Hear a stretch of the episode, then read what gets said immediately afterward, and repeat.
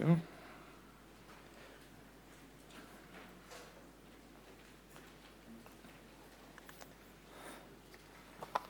All right, we are in the book of Ephesians, if you want to turn there.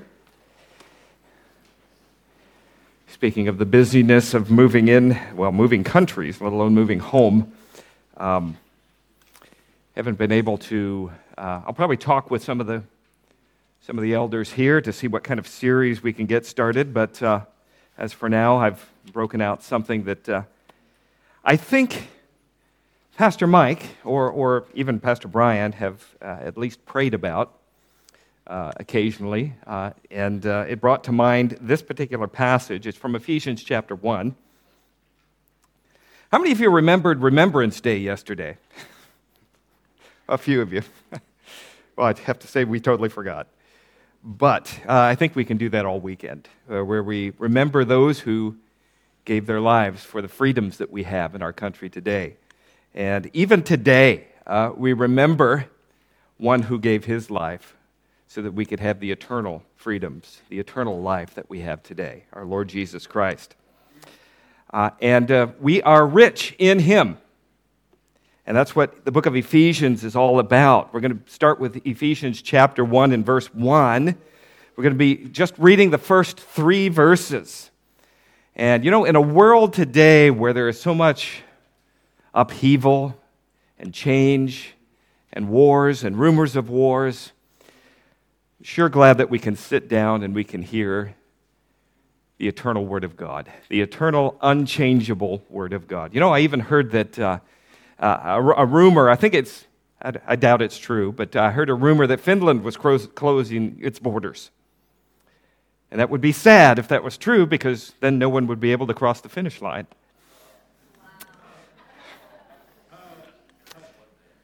But we'll hear from the Word of God today. And uh, as we read the first three verses, uh, it'll kind of set the tone for everything we're going to talk about today. So we'll start with chapter 1 and verse 1. I'll be reading from the New King James. Verse 1 Paul, an apostle of Jesus Christ, by the will of God, to the saints who are in Ephesus and faithful in Jesus Christ. Grace to you and peace from God our Father and the Lord Jesus Christ. Blessed be the God and Father of our Lord Jesus Christ, who has blessed us with every spiritual blessing in the heavenly places in Christ. Let's pray and ask the Lord's blessing on His word. Lord, thank you again for your word today, which is quick and powerful, sharper than any two edged sword. And again, we say, and we thank you, Lord, in the midst of an ever changing world, we have a never changing word from you. So, Lord, help us to take heed to it. give us open ears, open hearts to receive what you have for us this morning. And Lord, may we hear it, uh, may we heed it, Lord, may we live it out in our lives. We pray this in Jesus' name. Amen. The Guinness Book of World Records lists Hetty Green as the world's greatest miser. She was called the Witch of Wall Street. She was considered the greatest miser of all time. She was born in 1834 and in 1865, her father died and left her $5 million, which by today's standards would be over $80 million. And she was one of the richest men in the world at the age of 30. She used that money to invest in Civil War bonds and stocks of all kinds, and she was known for, sell, uh, for buying low and for selling high. She was known for being really tough, and she died in 1960, 1916. And she was worth $200 million when she died, which, in effect, in today's dollars, would be worth over $4 billion. She was one of the wealthiest women in all of history. She had taken her $5 million and she'd, made, she'd invested it and made $200 million during her lifetime. But here's what's also true of her she only ate cold cereal because she was too cheap to heat up the water for the oatmeal in the morning. She never washed her clothes because she didn't want to pay for the soap. And this is, this is, a, this is rumored. It could be true, could not be true, I don't know. But the rumor was uh, the story goes when, she, when her son broke her leg, she pretended that she was a poor person and went to the hospital and tried to get free medical care for her son. And then one of the doctors there recognized who she was and said, Oh, no, you're, you're paying just like everyone else. And so she went from hospital to hospital to hospital trying to get free care for her son. And eventually he had to have his leg amputated uh, because she refused to pay for medical treatment for her son who had broken her leg, his leg. She was noted for all her miserliness, and eventually she died at a relatively young age, primarily because she refused to spend the money to take care of herself. And when you look at her life, you say, What a tragedy! What a tragedy. She was worth $200 million and never once seemed to enjoy it all. She made her son live all his life with an amputated leg uh, because she just refused to pay for medical attention for him. What a tragedy. What a tragedy to be so rich and yet live like you're in poverty. If you can relate to that, you can relate to the book of Ephesians. Because when you go to the book of Ephesians, the Apostle, the Apostle Paul is trying to tell us how rich we really are. What a tragedy it would be to have a Hetty Green in this auditorium this morning. In spite of the fact that you're extremely wealthy and extremely rich in Jesus Christ, that you live like you're in poverty. But you know what's even a greater tragedy is to know, is, is to have all that wealth and not know you even have it. As you read the book of Ephesians, Paul is trying to tell the church there at Ephesus and probably the whole region there in Asia Minor, and of course you and me, that they were indeed wealthy. But maybe you don't realize today how wealthy you are in Christ. Maybe you don't have a sense of the reality of how much you're worth. Maybe you do, but you still live like a pauper instead of living like a child of the king. Now, when we come to the introduction of this book, uh, Ephesians chapter 1, just, op- the, just in those opening words there, you're immediately exposed to something that's going to drive you to this theme. Now, there's no doctrinal position that's uh, trying to be established in this book. Yet, and yet, as you read through the book of Ephesians, uh, there's almost every doctrinal position, every doctrinal statement is made. It'll talk about redemption and reconciliation and forgiveness. It'll talk about election. It'll talk about the church. It'll talk about life in the home. And it goes on and on. It deals almost with every doctrine there is, but that's not its intention. Its intention is to show the purpose of God through Jesus Christ in the church of Jesus Christ. In other words, the eternal purpose of God through his Son, the Lord Jesus Christ, in those who are part of him in the church of Jesus Christ. And as you read it, you quickly get a sense of how rich you really are. And you'll notice he begins in verse 1 by saying this Paul, an apostle of Jesus Christ by the will of God. And I know he probably starts just about every book he writes uh, with that statement, uh, or a statement almost like that. In some ways, that's just him saying who he is and, uh, and what's true about him. But if you would think just for a moment here, uh, what you would recognize that what he's really trying to communicate here is not necessarily who he is in a sense, but really what God has done for him. And so we come to point number one. If y'all have an outline? Does anybody not have an outline? You can raise your hand, we can get one to you. Roman numeral number one what God has done, what God does. What God does. And it's amazing what God did for this person whom we now call Paul. You know, that wasn't always his name. Remember his original name? It was Saul, and Saul became Paul.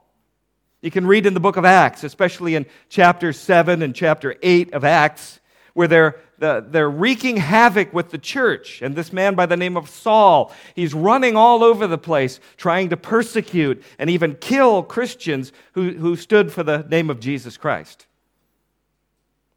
And then in Acts chapter 9 and Acts chapter 22 and Acts 26, we see one of the greatest testimonies of all time because God was able to take the chief of sinners, we find that in 1 Timothy 1, verse 12, the chief of sinners, and create in him a changed person. He took a Saul and he made him a Paul. Just like the song says, what a wonderful change in my heart has been wrought since Jesus came into my heart. You know, I think Paul would sing that song along with us this morning if we sang it.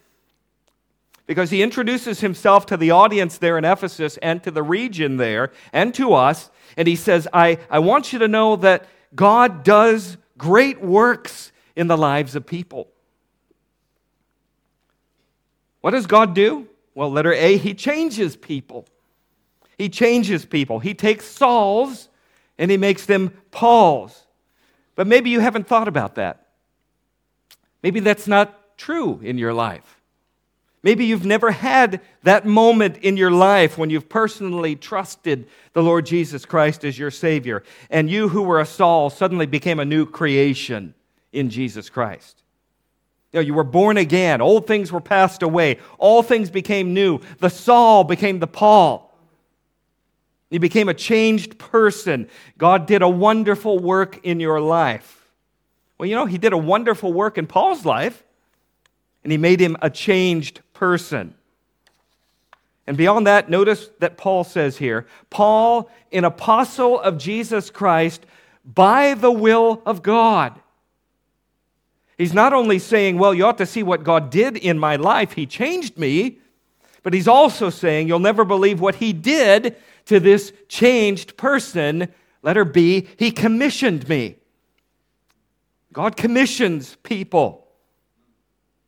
You know that word apostle, which was used in the sense really to refer to the 12 who uh, the Lord Jesus picked, who were apostles of Jesus Christ in that unique sense.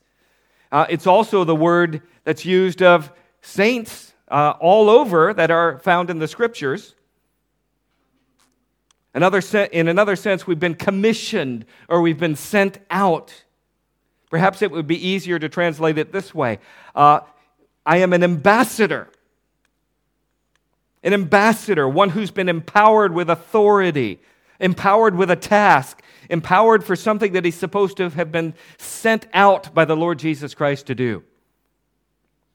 And Paul says, I'm an ambassador, I'm an apostle one who is sent by the will of God. In other words, it wasn't men who sent me. Right? It wasn't men who sent me out to do this great work. It wasn't any personal initiative on my part that drove me to go forth and do this, that sent me forth. No, it was the will of God for me. And he says, I want to tell you before I begin speaking to you about what you need to hear. He says, I want to tell you how God changed me, and then he commissioned me. God has a commission, God has a use for each and every one of us. Let's go for a moment to 1 Timothy. To put your finger in there, go to 1 Timothy chapter 1. Now you have memorized, you may have memorized these verses as well, but 1 Timothy 1 and chapter 12, where the Apostle Paul hits this truth again. And he says in 1 Timothy 1:12 these words. And I'll read, the, I'll read a few verses here. And I thank Jesus Christ our Lord, who has enabled me, because he counted me faithful, putting me into the ministry, although I was formerly a blasphemer, a persecutor, and an insolent man, but I obtained mercy because I did it ignorantly in unbelief. And the grace of our Lord was exceeding abundant with faith and love which are in Christ Jesus. He says, You wouldn't believe what God did for me. He changed me. And then he commissioned me to bring the gospel of Jesus Christ to a lost and dying world. He says, I just want to start by reflecting on what God does, what God did for me, what God can do for you. hopefully what he has done for you. And remember also in 1 Timothy chapter 1, he talks about himself being the chief of sinners, which I don't think he would have said if it wasn't true. You know, of all humanity that has ever lived, God took the greatest of all those sinners and he saved him and he changed him. And then he sent him out to be an apostle, to be an ambassador for the Lord Jesus Christ to those who needed to hear that message. The gospel. It's amazing what God does in the hearts and the minds of people. And Paul says, I just want you to know that. And hopefully, you and I, as we read this epistle here, will sense that God has done a great thing in our lives if we've trusted Him. He's changed us, and He's commissioned us as well to go out and reach our world for Christ. Well, it's not just what God does. As you read on in verse 1, he says this To the saints who are in Ephesus and faithful in Christ Jesus. So it's not just what God does, but it's also what God produces in us. What God produces. And he wants to remind them, he wants to tell them uh, what they really are, who they really are. Because sometimes we forget. Sometimes forget we forget who we really are. We forget what God has produced in our lives. And there are two statements here I want you to see. They were saints, yes, and they were faithful in Christ Jesus. And when you read about saints, you understand the word saint really means to be uh, one who is set apart, one who is different, one who is distinct from this world. So they were set apart and they were distinct in Ephesus. Think about the city of Ephesus. You know, you, you, you think about the establishment of the church there in Ephesus in the book of Acts. You read Acts chapter 18. Paul, in his second missionary journey, he comes back from Athens and he takes a ship and it lands, as almost every ship does, it lands in Ephesus there. Uh, and he left Priscilla and Aquila there in Ephesus. And he kept uh, right on going, uh, right back to the church there in Antioch of Syria. But he would come back there again on his third missionary journey, which is recorded for us in the Acts chapter 19. And that then, it was then he would establish the church there in Ephesus. And what a church it was. You know, it had some great preachers, right? They had Paul, they had Apollos, they had Timothy and they were known for their passion for the Lord. It was the church of Ephesus who would take all of their books that they had on magic and the occult, and they would uh, build a great big fire, and they would burn those books in the fire in the presence of all the people. And as you, as you read this, you recognize that God did a wonderful, wonderful work in the lives of those at Ephesus. people who were prone towards evil. You know, Ephesus was not a great city. Ephesus was known for its immorality, for its intoxication. It was known as, a, as an asylum for criminals, actually. If you were a criminal, if you wanted to hide out, you went to Ephesus, right? Because uh, it was such a bad city that you wouldn't even stand out. You know, they'd let you live no matter what kind of criminal you were. It was known for its prostitution and all these other things, its idolatry uh, that went on. And in that city, God did a great work. And He called out for Himself a group of people who were called the Church of Ephesus. They were saints, they were set apart, they were different. In fact, part of the theme of the book of uh, Ephesus, as you read through it, will be this one word walk. Seven times in the book of Ephesus, you see this word walk. And he'll say to them, You know what God did for you? He made you different. You're different from the other Gentiles. You're different from the people of your city. You don't dress like they dress. You don't talk like they talk. You don't act like they, they act. You don't live like they live. You walk in love. You walk in wisdom. You walk differently than them. And he says, I want you to know, I want you to know what God does. He takes a guy like Saul and he makes him a Paul. And he commissions him to be an apostle. And I want you to know what God can produce. In the worst city in Asia Minor, with all of its wealth, with all of its intoxication and its idolatry, all of its immorality, all of that going on, he can save a group of people and make them saints.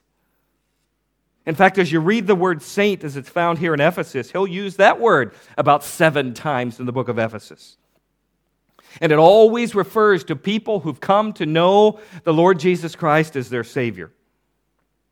And you know, sometimes we think saints are this, you know, this select group of people that the church has kind of set aside as very, very special people, and we kind of reverence them. Well, that's not it, right? But in reality, everyone who has been saved, everyone who has trusted the Lord Jesus Christ is a saint. In fact, as we go through chapter 1, we'll see it here. We see it in verse 1, even, to the saints who are in Ephesus. We see it in verse 15, if you want to look down to verse 15. Therefore, I also, after I heard of your faith in the Lord Jesus Christ and your love for all the saints. And again, at the end of verse 18, he says this that you may know what is the hope of his calling, what are the riches of, his, of the glory of his inheritance in the saints.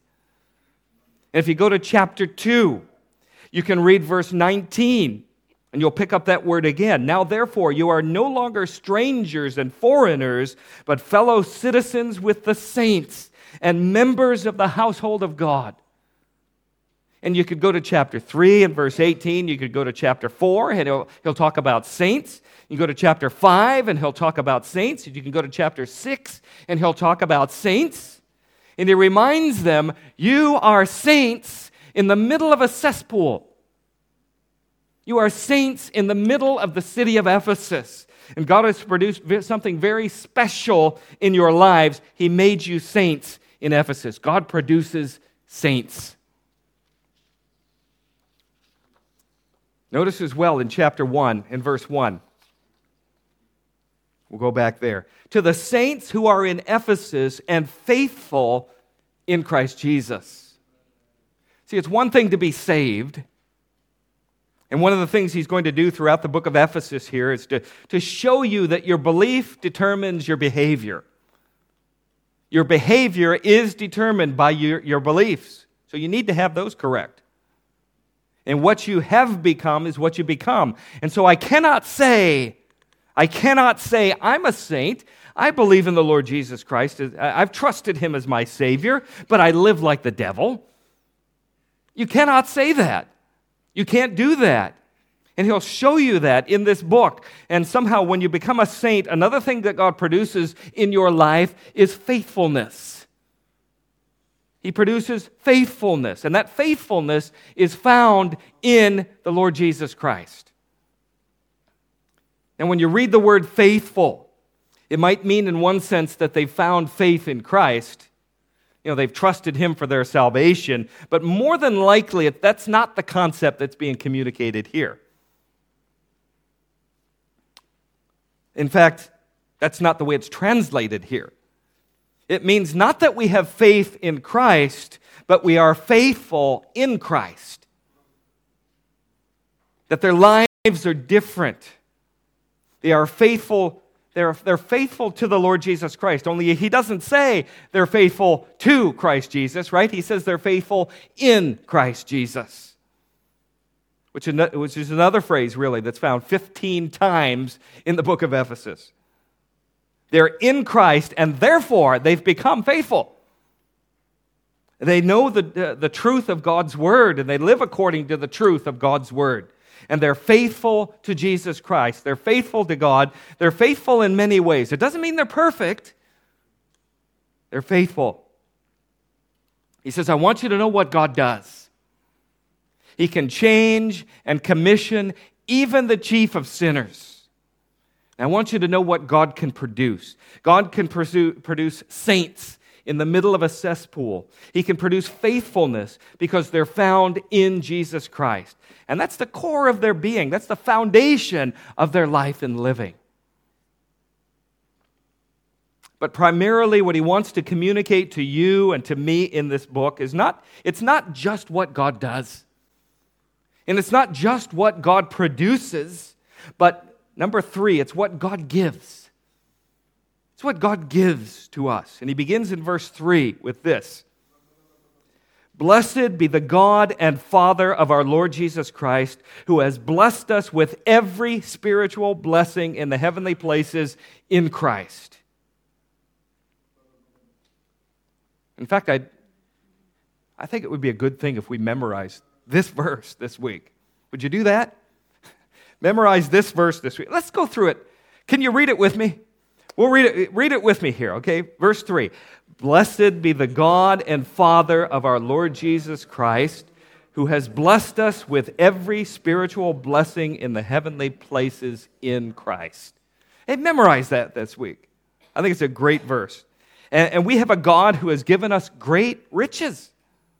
It's not just what he does, it's not just what he produces, but it's what he gives. And he gives to you and to me these things. In fact, the theme of the book of uh, uh, Ephesians is the riches that are found in Jesus Christ. But he begins that verse with that word blessed. Blessed. In the New Testament, the only one to be blessed is God himself, right? I mean, the only one you're allowed to bless is God, God himself. You know, the word blessed means to either say or, or do something that benefits or promotes or lifts up someone, uh, an individual. And the only one in all the universe that we are really to bless is God Himself, because He alone is worthy of that blessing. He's the one who's given us all that we have, He's the one that's given us all that we need and all that we are. And therefore, He is the one we're to lift up with our words and with our actions. And he says, Blessed be the God and Father of our Lord Jesus Christ. And he wants you and me to be involved in that in our lives. Now, as you read this passage, you realize he's going to, what he's trying to get across here and what he'll develop here in the rest of the book are these spiritual blessings that we have in Christ. Have you ever stopped to list, maybe on a piece of paper, have you ever stopped to list all the blessings that we have in Jesus Christ? Probably take you a lifetime. We don't have time to do it here today. We'll, we, we might go through a few, but that's it. Probably be a good thing to do that. But you know what we have in Christ? You'll notice in verse 3 that it's every spiritual blessing. Every one. There's not one that you're lacking. And he wants you to know that. You know, sometimes as we walk through life, we think, boy, I wish what she, I wish I had what she had or he had. No, I wish I had that over there. Like there's something lacking in my spiritual life that I need. Well, there's not. And he says, that's not true. God has blessed you with every spiritual blessing, not material blessings per se. And of course, God has blessed us with many physical things. Many, he's given us many physical blessings, but that's not what he's talking about. He's also given us spiritual blessings. And we have every one of those spiritual blessings that we need. And you and I should understand not only what God does and what God produces, but what God gives. He gives us every spiritual blessing. I lack absolutely nothing in the spiritual realm for my life and living. In fact, you just pick up on the word riches. And we'll just try that today. We'll just pick up on the word riches in the book of Ephesians. You'll recognize how rich we really are. Let's look at chapter 1 and verse 7. Chapter 1 and verse 7. Because he says this In him we have redemption through his blood, the forgiveness of sins according to the riches of his grace so you understand that in Jesus Christ, we have the riches of His grace, the unmerited favor of God in, my, in your heart and life and in my heart and life. And because of that, I have redemption. Because of that, I've been redeemed through the blood of Jesus Christ. The penalty has been paid. I've been forgiven of my sins. And it's all according to the riches of His grace. So I have the riches of his grace in my life. Look at chapter 1 and verse 18.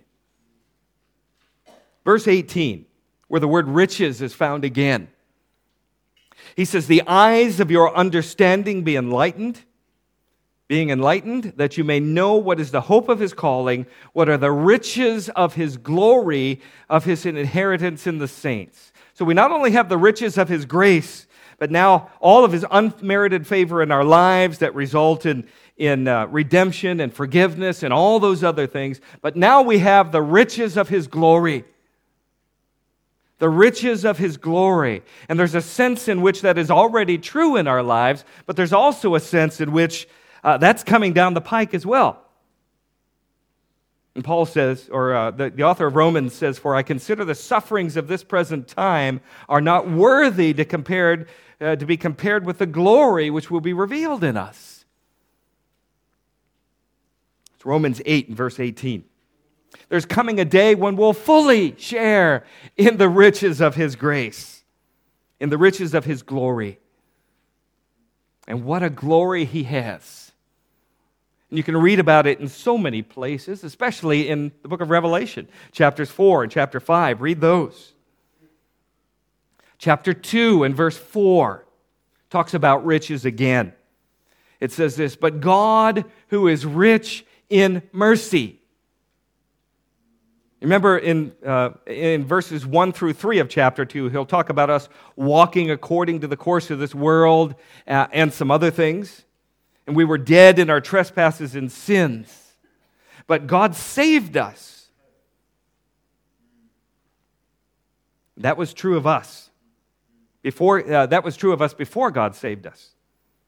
But here he says, But God, who is rich in mercy, because of his great love in which he loved us, even when we were dead in trespasses, and, uh, in trespasses made us alive together uh, with Christ. By grace you have been saved. So we have the riches of his grace, we have the riches of his glory, and now we have the riches of his mercy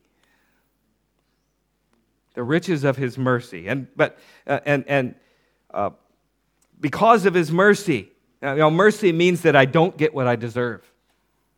You know, I'm, uh, I, I'm in misery, and I deserve to be in misery. And because of Christ's mercy, because of God's mercy, he reaches out to me. And according to chapter 2 and verse 4, we share in the riches of his mercy because of his great love. And then you could read as well chapter 3 and verse 8, these words To me, who am less than the least of all saints, this grace was given that I should preach among the Gentiles the unsearchable riches of Christ. He says to you and to me today, I just want you to be aware of what I've found in Jesus Christ. We have the riches of His Son. The riches of His Son. That's what we have in Jesus Christ. So, you know what he does? He takes Sauls and he makes them Pauls. He changes them and he commissions them to go out and to reach his world with the gospel. And you know what he produces? In the worst place in the world, he can produce saints, set apart people who walk and talk and act and live differently than the world around them. He can produce saints who burn all their books and who stand for the Lord Jesus Christ, who are thrown into prison and even executed, give their lives if, if need be for the Lord Jesus Christ. So he produces saints, those who are faithful, who are found in Jesus Christ. You know what he gives? He gives us every spiritual blessing.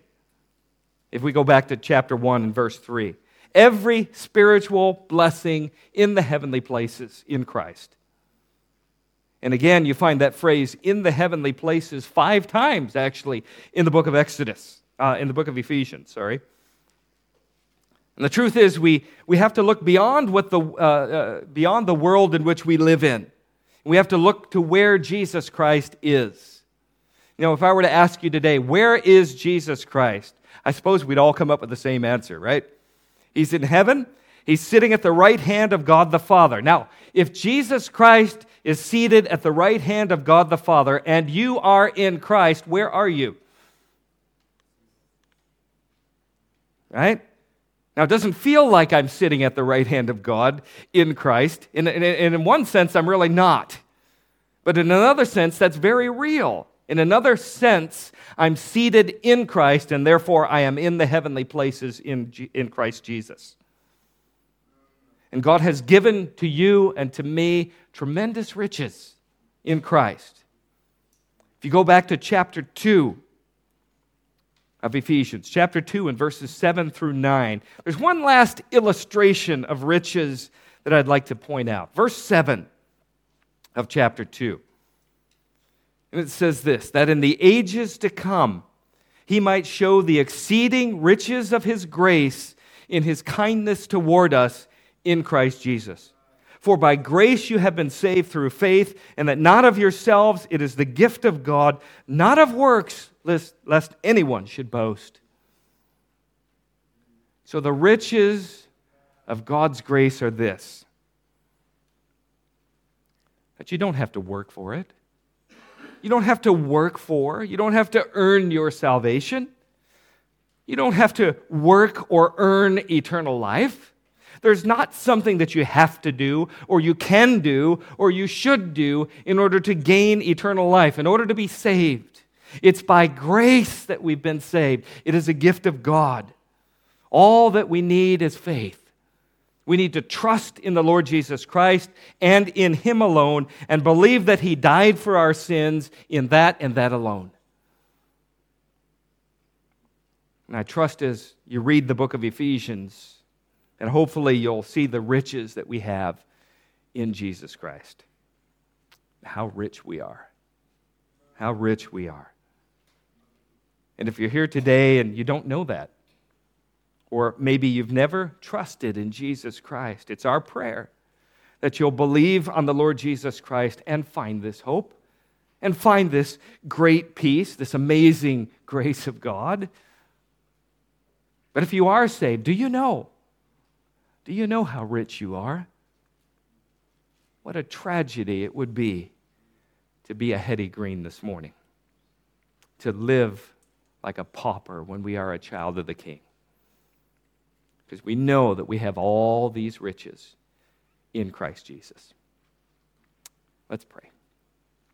Lord, we do thank you for your word. We thank you for the encouragement it is to us. We thank you for our Lord Jesus Christ, in whom we have every spiritual blessing. So, Lord, I pray that each and every person in this auditorium this morning has trusted you. Lord, who is an inheritor, a, a, a, person who has all these eternal blessings that you pour upon your children. But, Lord, I pray, if not, that today would be the day that they would trust you and earn that the riches of your grace, the riches of your mercy. So, Lord, uh, be with us today. Help us to take this word and to meditate it on it, uh, on it even this week. Lord, bless our day. Bless our week as we go out into the world and we share that amazing gospel with those that we come across even this week. In Jesus' name, amen.